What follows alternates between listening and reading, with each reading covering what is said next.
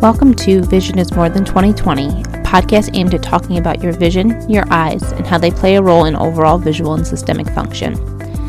Dr. Zolnicki and Lakowski, with the help of various guests, will work to help you understand more about your visual system and all the pieces to the vision puzzle Welcome to this week's episode of Vision is More Than 2020. It is going to be a Dr. Zolnicki episode only for this week as we're working on getting guests on and getting Dr. L back into the swing of things as we go into the fall season. We are like I said in previous episodes, we have a lot of great uh, content coming your way. But today's episode, we're going to be talking all about back to school tips for parents and teachers how and how best to uh, really focus on the visual aspects of getting back into the swing of thing of school.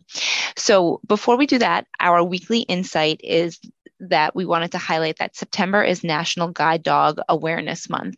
And this is something that I love to highlight because guide dogs play an incredible role in patients who are blind or have low vision. And as I'm recording this, it is September 12th, and yesterday we honored all of those who lost their life on 9 11. And one of the most special stories that came out of uh, the 9 11 tributes was the highlight of a dog named Roselle. And Roselle guided her blind owner, Michael Hingson, down 78 stairs to safety this guide dog played an instrumental role in keeping him safe. She did her job. And it's just it's such a unique and special story that I wanted to highlight because this dog is incredibly special. And all of the guide dogs that are trained that help people be able to live their life and be more independent. And in this case, carry them and lead them to safety is so important to highlight. Roselle was trained through Guide Dogs for the Blind, but there are so many organizations out there. So if you have a love for dogs and a love for helping people, look into fostering these dogs and train them to help these uh, people that really could benefit from the guide dogs. My mentor, Dr. Despeditis, uh, that I did my residency with, he has trained multiple dogs and he has them in the office. And it is just an incredible gift to those that the unfortunate circumstance to not be able to see. So, again, I just wanted to highlight National Guide Dog Month and this special, special story that came out of the tragedy that is 9 11. Now, like I said, back to school tips. Let's talk about them. And I really hope that you guys share this episode with your friends, your parents, your teachers to really get these things out there. So, first and foremost, what is the favorite topic of things when we're back to school is one, we need to limit screen time. Now, screen time is tricky nowadays in 2022, especially po- the post COVID pandemic virtual learning world, because school districts have really started utilizing the digital devices more. Uh, even though the kids are back in school, right? Every kid is getting a Chromebook. Some classes are solely on the Chromebook, even though they're in school. So, what used to be a break from screens is no longer because now kids are in front of them during the day as well. So I always approach this topic with my young kids as well as my teenagers very practically. And that I say, listen, you have your schoolwork that you have to do right? You have to be on the computer during school. You have to do your homework and assignments that are on the computer at nighttime. But when I am talking about limiting screen time, I'm really talking about limiting leisure screen time, right? Social media, video games, things like that that you can modify, right? You have your academic responsibilities, you have your workload responsibilities, but what you can control are those social media, video games, playing games, scrolling, all of those things. That is what you can really control. So now what is my recommendation? For my younger cohort of patients, right, the American Pediatric Association kind of la- lays out what they recommend. For this school age group, it kind of gets a bit more murky. My recommendation is no more than 2 to 3 hours of leisure screen time a day. And that ideally should be broken up into multiple times, right? I don't want them sitting on their device for three hours before they go to bed. Uh, maybe, you know, a half hour in the morning, half hour in the afternoon, half hour in the evening. And it's really all about setting the precedence as parents, right? We have to model the behavior when it comes to screen times. We really have to show them that there are no screens allowed at the dinner table that an hour before bed, we don't use our device. And I really stick to this two to three hour window because there are studies that show that if a child is using a device more than three hours a day, a day that there is an addictive quality to the screens. And we really need to break away from the screens and we need to get our kids back to interacting. Now, from a visual standpoint, we know that looking at a device close can be detrimental to your visual system, right? Because one, you have to increase your eyes focus. Your eyes have to maintain a converged position. It's taxing on our visual system. We're not meant to look at screens for long periods of time. We're really meant to be hunters and gatherers and fishermen and farmers, really utilizing our eyes for our, the distance. And it's really important to just be conscientious of screen time. And that's really how i frame it to my patients is you know tv is better than a desktop computer which is better than a tablet that you're looking at in front of your face right? So the closer it is the more detrimental it can possibly be. Uh, and really, just very practical. Uh, you know, if it's a rainy Sunday and there's nothing to do, sure, let your kid go wild on the screen. But if it is a bright sunny day, get those bodies moving. And that I will talk about a little bit more in a bit. But really, just be conscientious of how your child and yourself are using screens uh, and really just work to have healthy habits around screen time, right? We talk to kids about healthy habits in every other aspect, right? And screens are no different. So that is by far my most important tip is to really uh, limit screen time when they're back to school.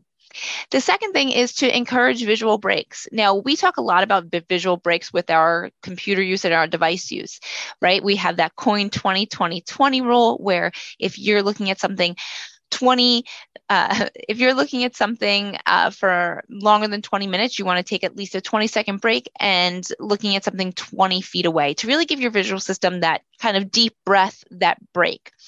Now your visual system doesn't know if you're looking at a device a book a computer. It has no idea. It just knows that it's utilizing lots of muscles and skills to maintain that fixed in position. So make sure that your kid is taking those visual breaks. One, not only at home during homework, but also encourage them to do it at school as well. Now, I am guilty of this, right? I did a lot of studying in my day where I would sometimes be sitting for hours and not really taking breaks. And uh, I can relate to the eye strain, the headaches that is associated. So if your child is saying to you, like, I my eyes feel tired or I just can't focus or I have a headache, give them that visual break because they really do need it. And if their symptoms persist, right, say they really can't attend for very long, um, maybe we need to delve a little bit further into that. Now, the third piece to this puzzle for your back to school tip is to make sure you prioritize that outside time and that playtime, right? They are in school all day. They're utilizing those eyes all day, and then they're expected to come home do homework and they're tired by the end of the day. So, really try to get those bodies outside and moving. And we do know that there is a positive correlation with uh, sunlight exposure, right? We know that the more sun that we get, the less likelihood that there will be a development of nearsightedness. Obviously, that is a loaded conversation with lots of other nuances to that recommendation. But getting, we know that getting outside is good for our eyes um, within reason. Obviously, um, we also need to protect our eyes from the sun, uh, from that UV blue light radiation. But again, getting your kids outside is incredibly important. And it really helps to give that visual system the break that it needs from staring at screens and books and doing all the things all day. The other tip is that really prioritize, just like I was saying before, that we want healthy habits around screen time use. We also want to have healthy habits in general, right? We need to prioritize sleep, water, healthy diet, right? Lots of fruits and vegetables, well rounded diet as well as exercise. And for some reason, those four things are seem to be the the very uh, easy to say, but the hardest things to really execute. And as parents, it's our job to, again, create the habits around these things that are good for them right if our if we're setting the precedence of a good night's sleep and drinking water when they first get up and having a, a, healthy breakfast and then taking a walk after dinner at nighttime, that's going to set your child up for success, right? Because their body will be functioning at a higher level because they're not exhausted. They're fueling their body with good stuff that is allowing them to learn without a sugar crash or anything like that. And all of that really does play a role with our visual system because on days that, and we can all relate to this, the days that we're fatigued, fatigued or we're um, we didn't eat the best, it's harder to concentrate. It's harder for our visual system to pull it together because at the end of the day, the visual system requires a ton of energy. And if we just don't have that energy reserve because of diet, lack of sleep, things like that, our visual system is not going to be working at peak performance. So, really prioritizing those things with yourself and your child really help to set them out on the right foot for their school year. And my last tip, but the most important tip, is get your child an eye exam. And the reason is obviously we want to make sure their eye health is intact, that they can see clearly. But we also want to make sure that their visual skills are up to par to be able to learn. Visual demands these days for our kids in school are so great, right? I always say here in New York that what kids are expected to do in first grade, I was doing in third grade, right? The they're expected to be reading, they're expected to be performing.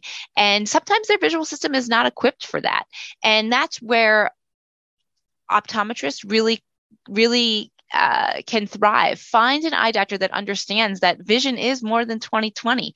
If you get the clean bill of health that things are clear and the health of the eye is good, well, but my child is still struggling and still having those signs and symptoms of headache and eye strain and difficulty concentrating, you need to find an eye doctor that really understands the binocular system, the focusing muscle, how they're tracking and scanning, and then the perceptual system, how they pull it all together. Uh, so it's really important that every year you get your child's eyes examined to make sure that they're ready to learn.